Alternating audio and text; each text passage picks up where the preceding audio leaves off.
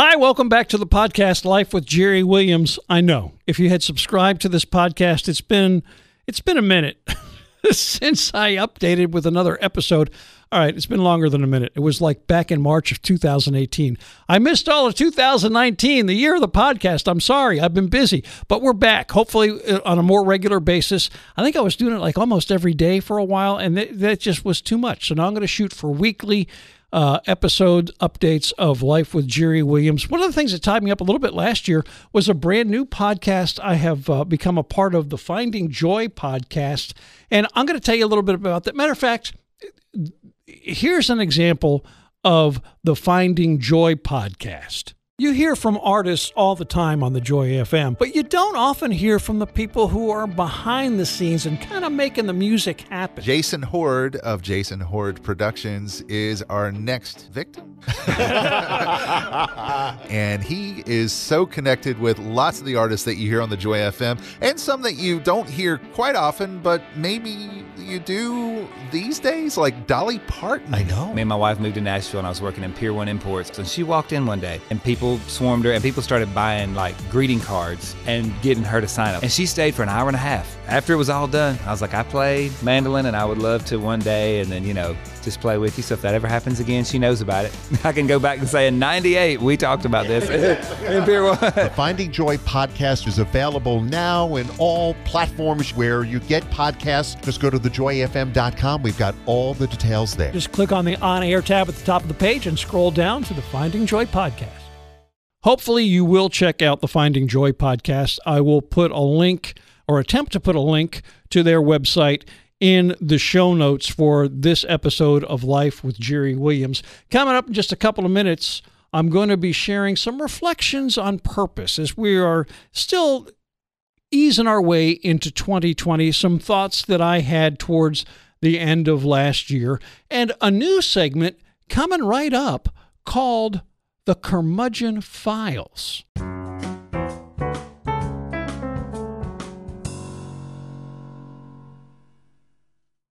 And now introducing a new segment, The Curmudgeon Files. It annoys me when gas stations try to distract you at the pump. Self serve gas stations have been around since 1964 and they've been a boon to the oil industry. Not only do they save money by not having to hire pump jockeys, but the general public took decades to master the pump to the point where they could actually cut off the flow of gas at an even dollar amount. Once people were able to stop pumping at an exact $20, gas stations adjusted their pumps, giving the handles a pull weight roughly equivalent to that of a New York City Police Department issued Glock 17. Now, that might seem extreme, but it's true. When people pump $20.02 instead of an even $20 by the millions, that translates to millions of dollars in extra sales a year for the gas industry.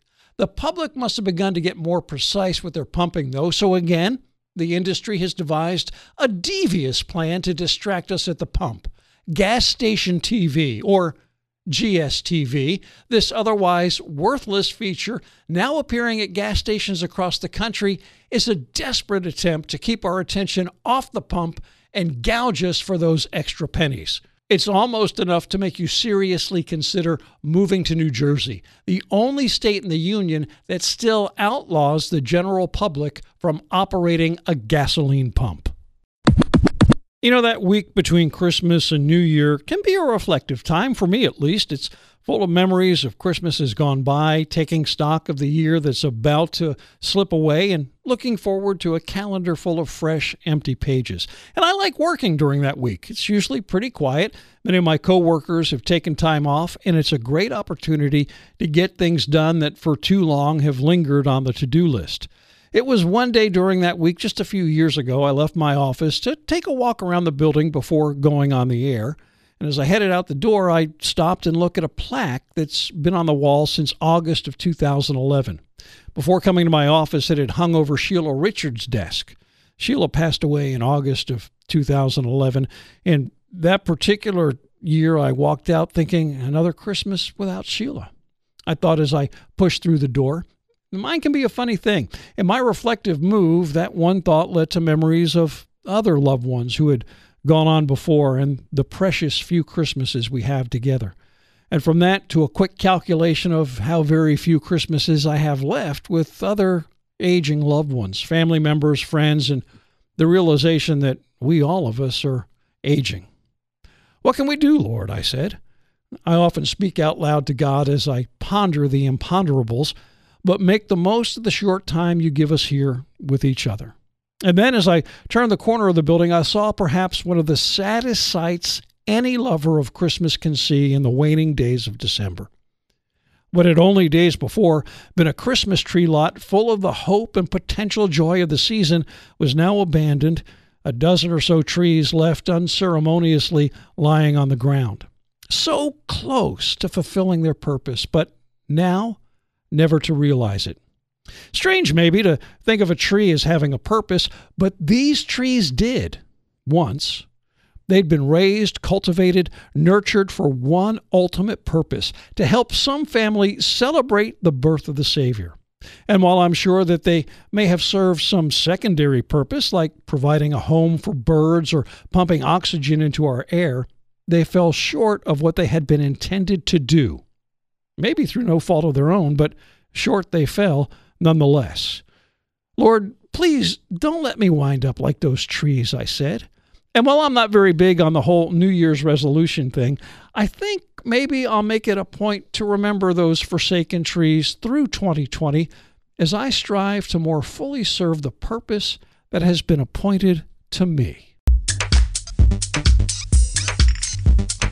Thank you again for allowing Life with Jerry Williams to be a part of your day today. Thank you so much. Hopefully, you will subscribe to the podcast. Again, I apologize that it's been since March of 2018 since an episode came out. Hopefully, I'll be able to do better. Already have plans for next week's episode. Going to be talking about a storyline that is old as mankind itself that struggle between light and dark, good and evil, life and death.